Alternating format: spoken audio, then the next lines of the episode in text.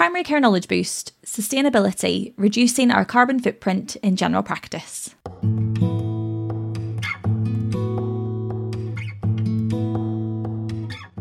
Hello, everyone, and welcome back to the podcast today.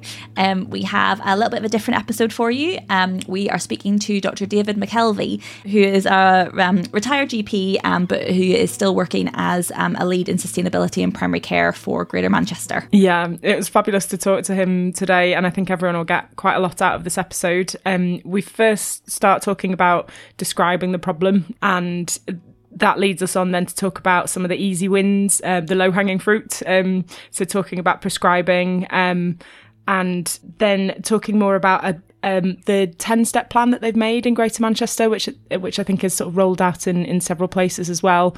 Uh, just some ideas about how to get all of your staff engaged with this idea and, and um, how on earth you can start to tackle it and where do you start to put your efforts and and just a really practical um, a practical viewpoint on on where to take things really. Yeah, exactly. Um, and I think, yeah, what you'll maybe hear throughout is that there are some really good practical tips in this for um, how to tackle such a huge um, existential um, problem, really. Um, yeah. And um, hopefully people can actually take those away and start to make a little bit of a difference wherever you're working. so we hope you enjoy. Okay, so if you do you mind introducing yourself again, if that's okay, Dave? Yes, hi. So I'm David McKelvey. I'm a GP by training. I'm now clinically retired, but I'm still working as the Greater Manchester clinical lead in primary care sustainability, which is all a bit of a mouthful. Lovely. um, so, David, how did you get into this um, realm of working? I was born in Botswana. I grew up in South Africa. You might recognize I've got a little bit of a South African twinge there. But um, uh, we, we I, I, trained in Manchester, but after training, I went to Tanzania and worked there in the 90s for six, six and a bit years. And uh, there, you know, it's it's very much you're aware of the, the, the impact of things outside the health center on on on on health. You know, whether the rains come, so whether you've got food, whether your house collapses, whether you've got ticks in the floor of your house, and so on and so on. So you, your picture of health broadens, so you're much more aware of it. So when I came back to Britain, I actually went into public health training for a few years. Um, but I must say I missed patients. So I ended up doing a bit of general practice, but then I got involved with Salford CCG. And it was there that we sort of, myself and a colleague of mine, uh, we, we sort of tried to push the environmental agenda within the CCG and, and that was well received. And the CCG was really forward thinking and backing us with that, which is great so that then spilled on, and then stuff was going on at the uh, at, at, then you know the Greater Manchester um, uh, about the inhalers, and so I got sucked into that, and then I eventually ended up in this role. So that's where I am. I and I've retired. I retired from clinical practice largely, uh, you know, as a result of the climate crisis. I saw COP26. You know, the COP in Glasgow was just such a you know, it's all this big fanfare, but just the sort of lack of progress. And I just felt that I've got to do more. So I've been involved in activism, but also feeling that I can still offer something in this role for a bit. So I'm able to go on with it for a bit longer. I have to re- have to retire after being out of clinical practice for two years. So I'll be relinquishing the job. So if you want my role, look out for the job ad. It's coming up yeah, early next year. Seems like a, a shame not to keep such great and passionate people in the role, just despite that. Yeah, but I think the passion uh, can go somewhere else. I think you need you need to do the role. It's really great to have clinical experience. I think that is really important. Yeah. Okay. Yeah, uh, we got uh, in touch with you through Dr. Joanna Bircher from GP Excellence, and um, she um, she had recorded a webinar with you, which was brilliant. It was all about um, sustainability in general practice, and we'll link to that webinar. Um, but can you take us through where we're up to with climate change and why it matters in healthcare? Just that small question. so uh, I hope you don't mind if I sort of be a bit frank. Uh, so so um, and I'll also try and link it in with a, with a clinical analogy. So uh, you, you know most uh, GPs or nurses are aware. You know, somebody walks through the door and you, you think this is a metabolic syndrome walking through the door or a patient with a metabolic syndrome, forgive me. And um, you sort of, uh, you know, pop them on the scales and you get the blood test done. And you bring them back and you say, look, you got you you know you've got metabolic syndrome. This is a this is a precursor. You're a sitting duck. You need to do something about it. You, to prevent you moving into a disease, you really need to do something. And then, of course, a few years down the line, you notice the HbA1c's crept up and they've now clicked into diagnosis. So they've got a diagnosis of a disease, diabetes. And so you're then into the realm of mitigating the effects of that. How can you give, bring the cholesterol down? How can you keep him from getting, you know, knackered kidneys and so on? Uh, so you're into prevention. And then a few years down, the chest pains start. And so you get into the secondary effects and you get into these, the problem then that you need to move from mitigation of these secondary effects into adapting and how to control this and getting the cardiac catheter done and the stents and all the rest. So I, I, you know, linking that then to the climate crisis, scientists have been telling us for years and decades about the climate crisis, the sort of metabolic syndrome of, of our climate, if you want. Um, so, so uh, uh, Margaret Thatcher in 1979, she spoke to the United Nations and said, "We've got a problem with the climate crisis." Um, uh, so it's going back a long, long time, and, and indeed some of the uh, the fossil fuel industries knew about this a long time before that. So, so we've got this thing about the metabolic syndrome cooking there, and not much happening. Um, Johann Rockström, he's a really cool guy. He's he works in the Potsdam Institute in um, Germany, uh, and he's defined uh, nine planetary boundaries about uh, where where we're overshooting our boundaries of safe planetary uh, uh, territory. And so he's identified that we've crossed four of those nine planetary boundaries. And I look on this as a diagnosis of disease. We're now in a disease planet because we are overshooting the planetary capacity uh, that's going on here. Um, so, you know, what happens then? Oh, we have all these big COP meetings we have all this sort of things and we set the targets. We've got these planetary boundaries. We must be zero carbon. Our government says by 2025. Of course, Kevin Anderson, the great climate scientist who's, who's in Manchester, he says to actually uh, be within our carbon budget, that needs to be down at the 2035, not 2050. But anyway, the, the, we've got these targets. Uh, but the problem is when you look at those targets, uh, then you, you sort of think, well, not much is happening. And then this year, we've seen the chest pains. You know, we've seen the floods. We've had people dying in Scotland. Uh, we've had people dying in Libya from flooding. We've had fires. We've had unprecedented ocean heating.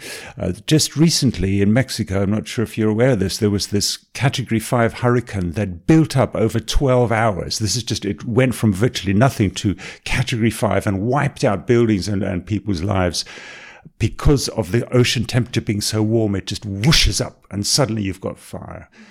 So, so we're, we're, we're now in the, in the chest pain territory and we need we're now thinking, oh goodness, we, we've got to keep doing the mitigation and keeping, you know, but we've got to do the adaptation as well. So, so this is the, this is the real challenging territory that, that, that we're in now. And, and, and, you know, so so climate, uh, you know, we health impacts. The health impacts are massive. You know, we talk about the direct impacts of flooding and fires and so on. Um, I don't know if you saw in the BMJ, there was a picture of them uh, spraying for mosquitoes in Paris for dengue carrying mosquitoes, the tiger mosquitoes. So the, the, mosquitoes have moved up from southern Europe and are got as far as, as, as, as um, Paris now, and they're spraying there to stop dengue being, being a problem there. So we are seeing this change, these health impacts. Mental health is going to be I think, an absolutely horrendous issue as more and more mental health people, it, when it sinks in, when you, when the climate, the reality of the climate crisis, that this is, this is a forever thing. If this kicks in, this is forever. And then it went, for me, certainly that's been a real problem of going into this sort of grief and concern about what, what what's you know how do I carry this? And for young people, that's even more so. So I, I think we're we're we're on we're on the threshold of real problems. Uh, and then there's the practicalities. Uh, so St Thomas's Hospital last year, their IT system cooked because it overheated, so the whole hospital uh, wasn't able to deliver uh, quality, uh, you know, decent care. We've got concerns about supply chains, uh, you know, international supply chains. If you've got a flood in China or India where some of our drugs, you know, or the bits of the drug come from, then you've got real problems. So it's so it's a challenge. I've got to say it's a real, it's an enormous challenge that we're facing, and healthcare is part of the problem. 5% of global emissions are from healthcare, indeed, and much the same in the UK.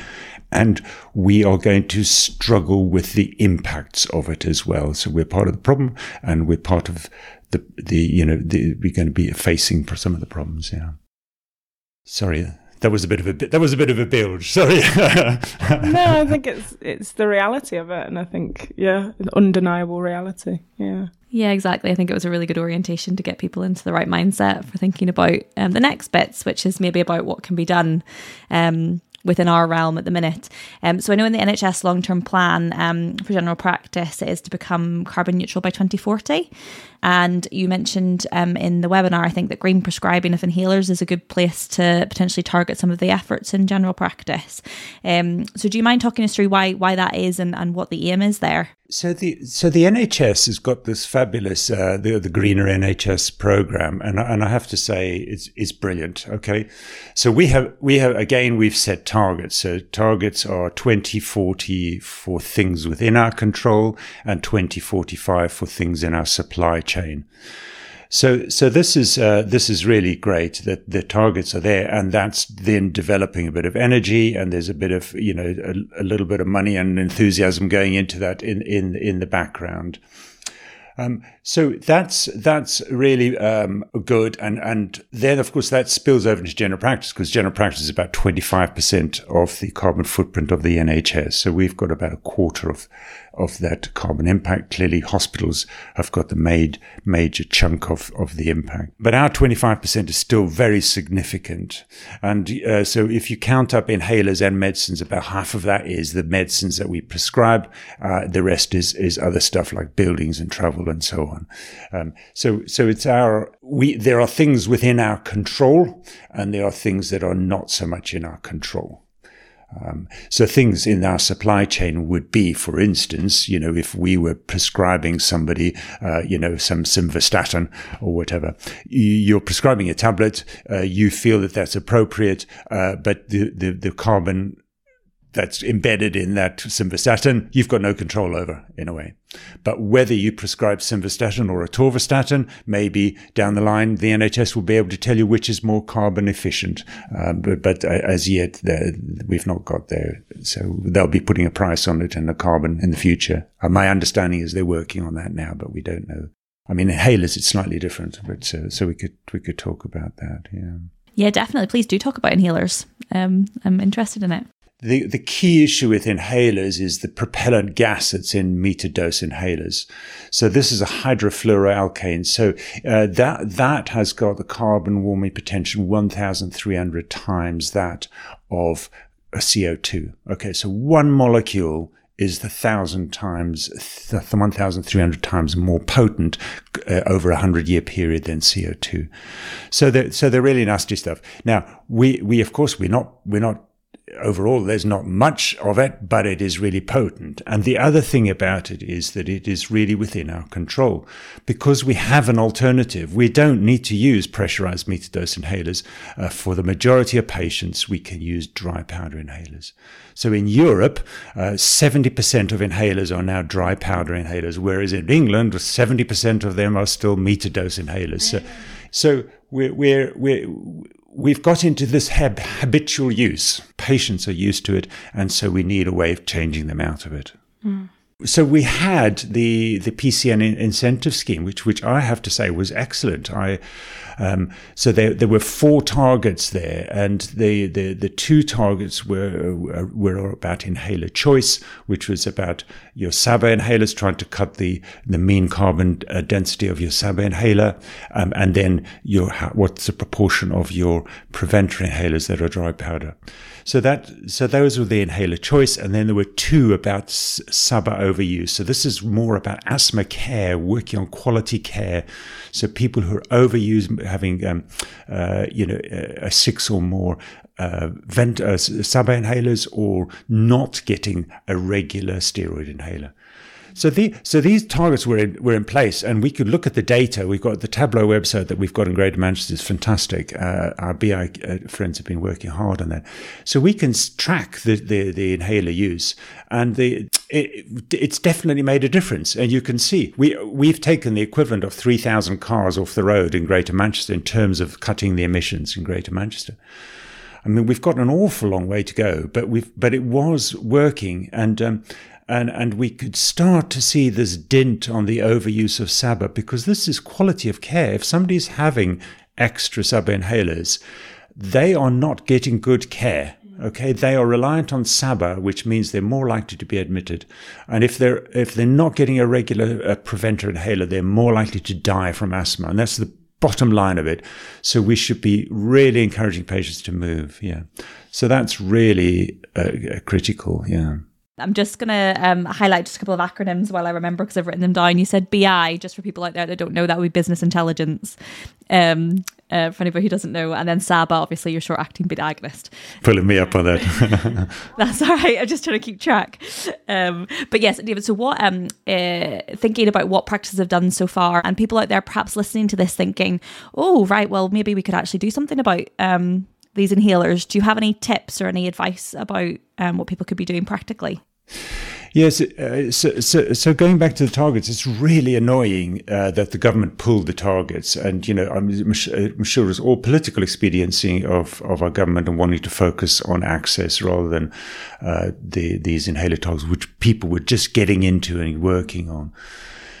So, th- so that incentive is gone. So we're we're down to the incentive of actually providing quality care now, and uh, we're trying to work on Greater Manchester see if there's other ways we can do a bit of incentivization and back up practices, initiatives to do this. So this is something we're we're looking at, but of course, organizational changes has has hampered sort of developing those uh, as quickly as we might. Anyway, so there are some practices who've really done well, and uh, one one springs to mind. Where there's uh, where the GP registrar actually was really keen. Uh, and he uh, he took it on board to, get samples of dummy inhalers and to stick them on the front uh, uh of the desks or you know eye level in front in front of a patient, the doctor or nurse sitting on their desk, of the different kinds of dummy devices that they are using in the practice so that it's in people's mind. And then he recruited his practice nurse and really got, got them on board. And they have made a massive difference. Um, so, so it doesn't have to be you know, a partner. Clearly, some partners' enthusiasm behind that, or a GP's enthusiasm supporting a practice nurse, makes a massive difference. That's that's one little thing that I think is really helpful. And the other one, the other little trick that I think really is not well enough uh, understood is the use of the in-check device. So the in-check device is almost the reverse of a peak flow meter. You, you mon- you, you, it, it gives an idea of how well somebody can breathe inwards. So a, a lot of uh, people, you know, uh, certainly the experience of, of a number of practice nurses is when you get them to breathe in and you can show them on the dial, look, you are breathing in so well, you would do better on a dry powder inhaler because you need good inspiratory effort for that. So once they see that, okay, you're not just changing me because it's good for some random environment out there. It's actually good for me. Uh, then they get it. Yeah. Mm. Um, and and I think there are there are so many other benefits. You know, the inhaler is smaller. You don't need a spacer device. It's got a counter on it. It's uh, it's not. You don't have to get the click and the inspiration at the same time. So there's less coordination going on. Um, yeah. So it's a whole package of stuff that really is you know makes it a no brainer to me. Yeah. I think that idea of um, showing people the, the cars really does seem to sink in quite well when when you've got that kind of information leaflet in front of you to say, look, that's you know, it's, it is, it's greener, and and personal experience of the inhalers really helps. I find as well that um, it's very strange going to a dry powder one because I can't really taste it massively. Like Pulmicort, I was like, is it working? It's like my my asthma seems to be okay. so it's that kind of reassurance that you can offer to patients. Like it, it is a bit of a different experience, but it works and it's way better for the environment. Yeah, yeah. And I think a lot of people used to use the old pressurized ones, you know, and it hits the back of the throat yeah. and the the clouds of fumes come out of their nose and think, "Whoa, this is good stuff." Yeah. But uh, but actually, yeah, you should not be aware. Yeah. You should not be aware of the drug going in. Yeah, yeah. And uh, generally, how are we how are we doing achieving the the aims um, that are being set to us and the targets that are coming down? How big is the ambition gap? It's still very large. yeah, so so it's a it's a challenge, isn't it? So the the so we have made an impact in Manchester. A lot of PCNs have taken the road of, of moving from Ventolin and generic salbutamol onto Salamol. So Ventolin has got a, a, a kilogram equivalent of uh, of CO2 of 28, uh, whereas Salamol it's 10. A dry powder it's less than one. So if you moved from Ventolin or generic salbutamol because generic often gets dispensed as Ventolin. So when you move from gen- uh, Ventolin to Salamol, you cut the carbon impact almost by two thirds. So a lot of PCNs actually did that. They got their local their local uh, pharmacists to do a switch program and switching people over. And on the data on on on on the Tableau website, you can see it. This is a massive drop, and, and in fact, that's been done across the country. People have taken that on board, and that's made an impact, which is fantastic. Um, the the the switch to to dry powder is a slower one, you know, and you can see some practices are really advocating this; they're really taking off, but it is a it is a slower uh, journey because that you can't switch somebody there because it's a different inhaler technique. Mm-hmm. If you're going to do that, it must be face to face and must involve demonstration of the technique. Yeah. Yeah. You can use the new medicine service to get that reinforced at pharmacy. So if it's a new medicine, the pharmacist should offer the patient education about how to use the new medicine. Um, and indeed, they should be advising the patient as well to return all used inhalers back to pharmacy. And that's not just the meter dose ones; it's all of them, uh, particularly the uh, the meter dose ones, because there's spent there's there's there's gas left in those, and it needs to be properly disposed of. At the minute, that's incineration, but um, uh, you know, in the future, maybe we can get some more recycling on that. But it must be disposed of properly. That's such a good point. I've got a few that I need to get rid of. Yes, yeah, yeah. And, and and and and my understanding is some chemists say, "Oh no, we don't take those back." They are they are contractually obliged to take them back. Yeah. Yeah. yeah. Okay. Yeah. Um, so we've focused in on the greener prescribing of inhalers, but um, generally um, we know about the 10 step plan for general practice as, as a sort of overarching um, way of a framework for looking at greener practice. Can you talk us through the 10 step program? Is that okay? Yeah, the no, I'd love 10 to. Step plan. So, so, so uh, we we drew this up, this ten step plan, trying to find an easy way of um, of actually helping people work out how to start. Because to be honest, when you're really really busy in general practice and you think, oh my goodness, climate crisis is massive. What do I do about it? I don't know where to start. Yeah. Okay. So this was very much a, a looking looking at how can we find an easy way in. So, so really, it's um, it's broken down. Uh, so you can find it on the on the the primary care board website. We've got a sustainability page there, and there's the the ten step plan is is laid out there.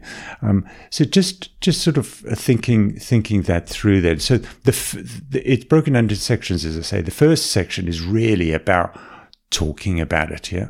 So, you know, we need to start bringing it out into the open because a lot of people are concerned, but they don't know how to bring it into their workplace and what to do about it. Yeah. So it's something about uh, saying, okay, we're together. A friend of mine um, in, in Cheshire was telling that, talking about how she in a practice, they said, okay, we've got to do something about this. They started talking about it. They formed a little group um, that then uh, went and did the carbon footprint of their practice. And they worked out that, oh, you know, what's going on? There's lots of electricity being used at night. And then they went around and found that the COVID fridge, which was completely empty, and the freezer that had the freezer blocks in it was on, and and it was completely useless. So they just switched it off, and they were saving money already. So, so there's something about getting together, set, forming a little team, talking about it, talking to your patients about it, etc. So talking about it is the is the first bit of it, the critical bit. So the second second bit is around prescribing, and, and, and a big bit of that is inhalers because that's thirteen percent inhalers of thirteen percent of GP practice carbon footprint.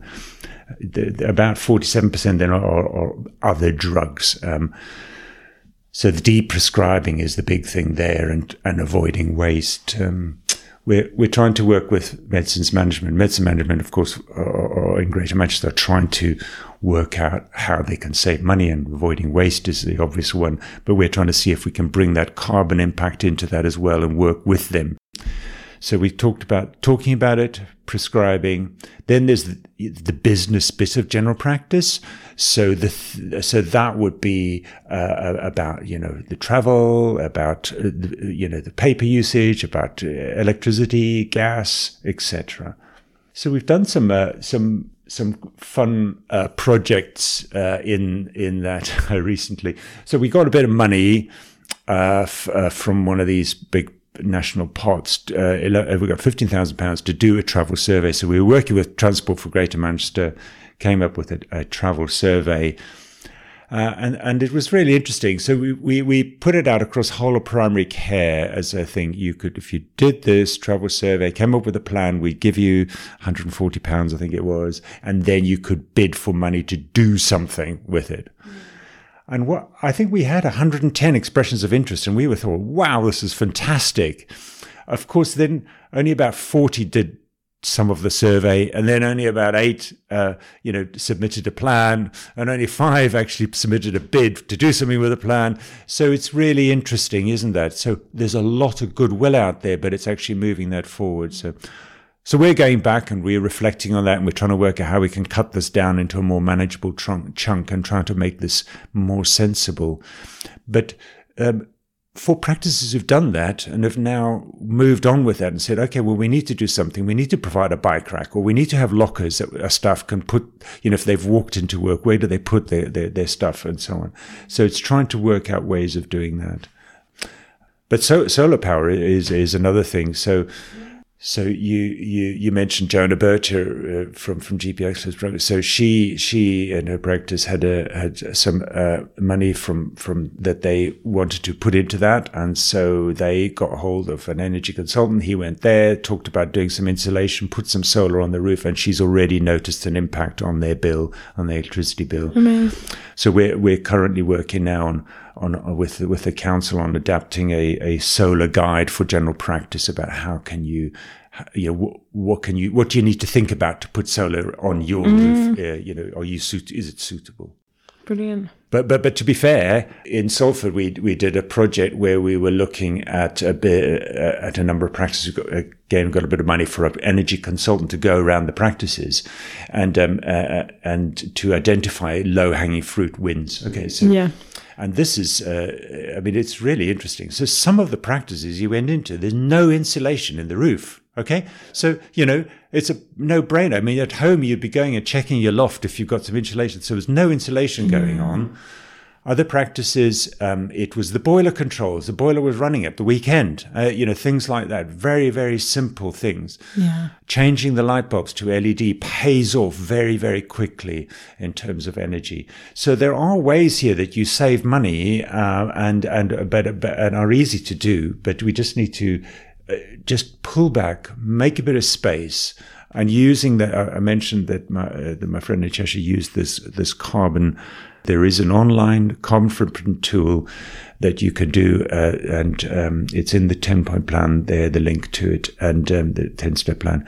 The it, and that looks at all your business use, and you can just put in, you know, like your bills uh, for this, that, and the other, and it gives you an idea of where your carbon impact is. You know, so that can be a really good starting place for a simple thing to do. Yeah.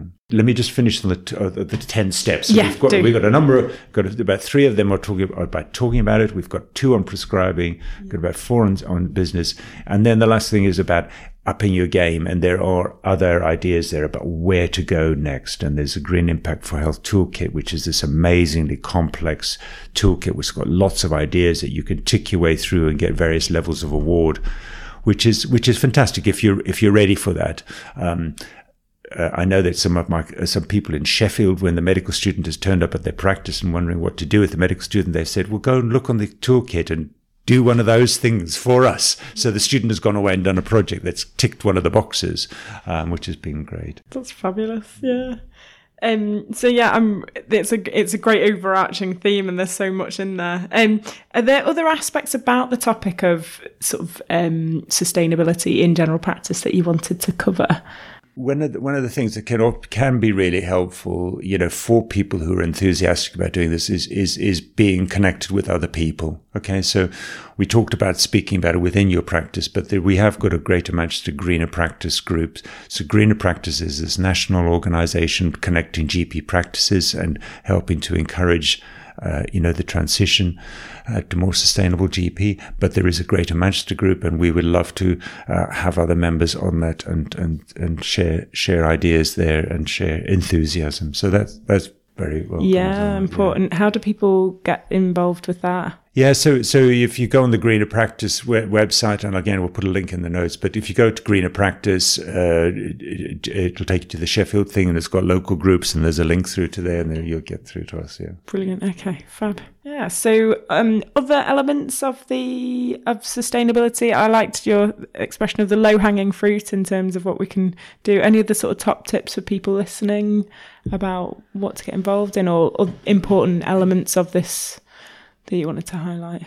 So, so yeah. So one of the things that's hidden is, is, is like about banks. So you know about which bank you bank with. So some banks are more, uh, you, you know, uh, invest a lot more money into fossil fuels. So, so in, the UK, the Barclays Bank is one of the, the heaviest investors in fossil fuels, whereas you get other banks like uh, Triodos and Nationwide, which which are a lot greener in terms of their approach to fossil fuel investments. So, um, and and you know that that can be a way of of doing something that is relatively straightforward and, and hidden, but it is is something that's worth thinking about. The the other thing is is getting a mindset of change, and um, this is this is something that I, I, I sort of wonder about where we will be going to in the future. You know, if if climate if the climate crisis does get worse and we struggle more with supply chains and the like, and you know, people don't do talk about the breakdown or you know potential breakdown of society. Well, what what what what is the future? What are we trying to get to? What is what would general practice be like in an ecological society? How you know what would it? How would we be be behaving and interacting with each other? Mm. And clearly, part of that, the you know, if I'm thinking of an ecological society, I'm thinking about how we relate to the nature, the natural world in terms of you know fostering growth, biodiversity diversity, green and blue spaces, you know, cutting down on the pollution and so on. So we should be trying to work out how do we embody that now and how do we bring that into our practice now? So clearly green prescribing and all those, that, that kind of stuff is so important. And I think we, we under, underestimate, under evaluate the, the impact of that. Um, uh, but how do we do that? And then connecting with other people is also really important as well. How do we create communities of trust, um, you know, tr- networks of trust and in- interrelationship, that sort of social capital. Because that's what's going to give that cohesion for us longer term and yeah. going to give us a sustainability. So in general practice, how can we build into that now and make sure that we're doing that? And even embodying that in our own practices. So in other words, are we going, or how are we going about our business going to visit patients? So I mentioned the travel survey we did. Some practices were asking to buy an electric bike for their doctors and nurses to go on visits on their bicycle. Mm. Um, how are we encouraging patients to walk to the practice or to cycle, etc.? How are we giving the facilities uh, for staff to you know to to to, to, to change and so on? Um, uh, one of in our in our local green Greater Manchester Green Practice Group was talking about in Preston how uh, they do a walking challenge among the staff, and they, uh, they you know they say, okay, this month, guys, we're going to uh, do the accumulated steps of walking from Land's End to John O'Groats. Okay, off we go. And they all tot up their steps that month. And they, they've, as a practice, walked from Land's End to John O'Groats. And they've done a number of these and it's, and it's worked really well. And it's engaged the staff all of the staff in part of that journey about seeing that health is about movement, is about you know cutting emissions, is about being uh, greener in your lifestyle, and then you can talk more confidently. Yeah. Yeah, brilliant. These are really good, good, good points. I think it's that turning that sort of existential crisis into something that we can be doing. So channeling it and linking everyone together, and yeah, def- definitely really important. So I, I was just going to ask. You've mentioned quite a lot of um, resources as, as we've gone along, but is there anything specific that you want to highlight for either clinicians or patients that's um, useful to know and go away and have a look at? Yeah, so resources for clinicians. I mean, I, I, I would. I mean, I keep going on about our sustainability page on the primary care board website, and we've tried to put a number of links into that that get people started. Greener Practice UK is is is a really really great uh, place as well, and that can you know lots of resources there. You know stuff around inhalers is it's really good on that I must say. So so those are those are for for for for staff. I'd recommend that's a good starting point for patients and indeed for us as in you know individuals um, there's there's a Leeds University uh, had a look at what are the things that we as individuals can do and make changes in our lives and what are the most impactful things. And they created this this program called take the jump. Um, so if you go to takethejump.org you can see there about it. And they've got about six things that they say are the most impactful things that you can do in your individual life yeah. So I, I, I, think that's a really uh, useful thing to have a look at, and then you can encourage people to have a look at at that as well. The the I, I know that um, you know diet is a big thing, and we're we're trying to look at uh, Greater Manchester. I've got a bit of a few GPs and dietitians together, and we're sort of trying to say, well, how can we give the right dietary advice to patients that is more environmentally sustainable. Um, uh, uh, so that's something we're looking at. And there's there's there's a there's plant based health professionals, which is for some people who are interested in that. That's they they're really excellent. They've got a lot of resources there. So that's something that people might want to have a look at. Um, and and then uh, we sort of we sort of we feel bad that we're not doing more as individuals and that we're but the thing about it that is is that we need the framing within which we live to change and and and it's so it's lovely in Greater Manchester. We've got Andy Burnham creating his Bee network, which is fantastic. So that that you know it's it's happening is a bit slower than one might like, but it is happening where we will have a public transport system which can encourage patients to walk and cycle and use the public transport, etc. So that so we need that national and local government change to happen. And so, uh, you know, we need lobbying to happen, and that can be lobbying your IC, you know, your locality. Uh, you know, if you're in Wigan or Bolton or wherever, what's happening within the commissioning? What is in the incentive scheme? Are you incentivizing anything around sustainability to encourage practices? Even at your PCN, how are we doing this at PCN? We need to work out how we as clinicians bring our best person forward into that situation, our best, our best selves. Yeah. Yeah. It's how do we make change happen when it, the status quo is very, very difficult to move. And like you say, it's a national level. It's a, it's an international level of, of change that we're looking for. We can do our bit, but how on earth do you get that to happen in any kind of timely fashion? yeah, yeah. It's really interesting and yeah. important. Yeah, it is, and and and I think you know we we're we're left with. You know, we need to face up to it as a reality, which I think is what a lot of people are now doing. There's something about actually taking it down and acknowledging the anxiety and grief that that might bring. So it's it's about dealing with that grief, but saying, okay, uh, well, I don't know the outcome. None of us know where this is going to go. But if we do nothing and we do, we're all trapped in business as usual, and if we go to work tomorrow morning and we don't do anything different, yeah. business as usual is going to kill us. Uh, it was going to kill our children's futures for you know the next seven generations or beyond because it's a forever situation we're in. So how do we maintain that service, even though we don't know the outcome. We're going to bring our best selves into that situation. We're going to do what we can within those realms of individual, organizational, and national level action. Yeah, thanks for such a striking overview of this topic, David. It's been such a pleasure to chat to you. Um, we always ask our um, guest at the end um, what they want listeners to take away, what your top kind of one to three points are that you want people to remember from the chat. So, so I, I, think my top three points would be uh, the, that the climate crisis is a health crisis and it's going to affect our health and our delivery of healthcare. So that's number one. Uh, number two is we can do something and um, certainly changing inhalers. This is a primary care issue. 97% of inhalers or 95% of inhalers are prescribed in primary care. We are the only ones who can deal with inhalers. So that's such a good starting point, and we should really be working on our team doing that. So it's a good, st- so get started. And then the third thing is to to recognize that we need to move forward with this and to to hold it in our hearts as a as an inspiration of moving into a new ecological world. So it's trying to sort of say, okay, that's my inspiration in life. I think. So those would be the three things I would say. Oh, brilliant! Thank you so much, David. This has been utterly enlightening. Yeah, thank you. Thank you.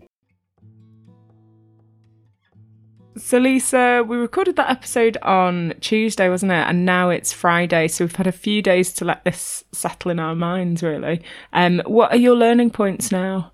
I think it's just, I think since Tuesday, I've just been feeling the weight of the problem a little bit more than I had before. And I've just become a little bit more conscious about things that I'm doing um, and thinking about how I can maybe start having an impact myself.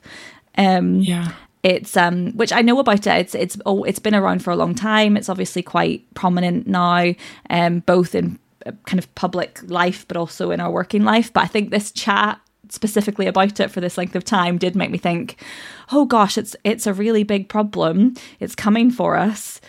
What can we do? Um, so yeah, I think that's the biggest takeaway that I had. Um, did you have anything more specific?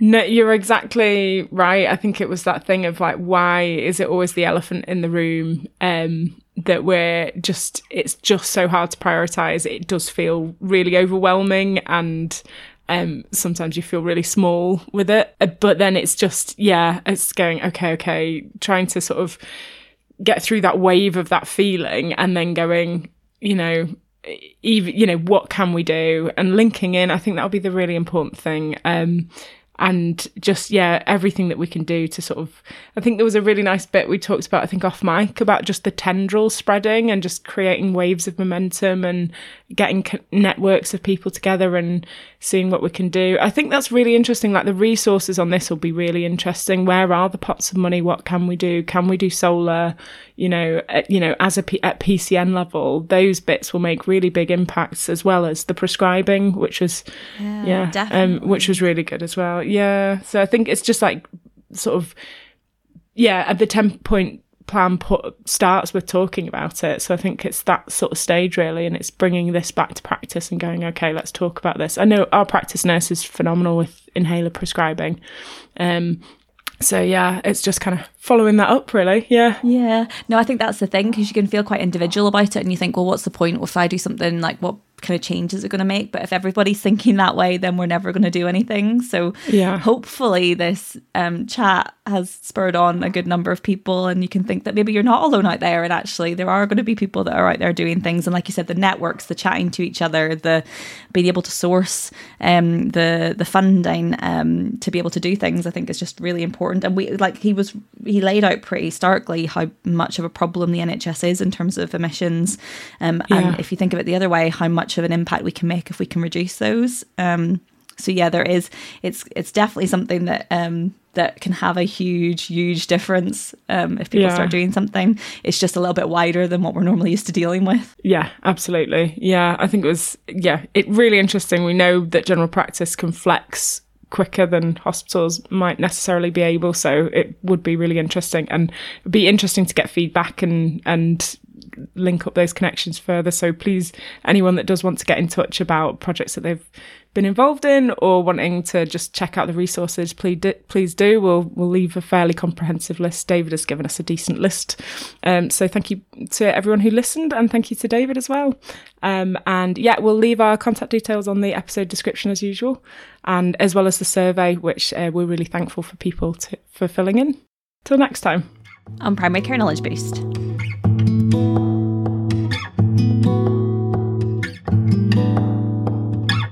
This podcast has been able to continue to date due to the support of GP Excellence, Wigan Borough CCG, Greater Manchester Training Hub, and the GP Fellowship Programme, as well as Greater Manchester Health and Social Care Partnership. Just a friendly reminder that these podcasts are for healthcare professional education and shouldn't be used for medical advice by the general public. They were recorded in 2023. Guidelines can vary by location as well as over time, so always check for up to date local and national guidelines before making treatment decisions. The content is based on our interviewees' opinion and interpretation of current best practice. It's your responsibility to use your clinical judgment before applying or relying on information solely from this podcast.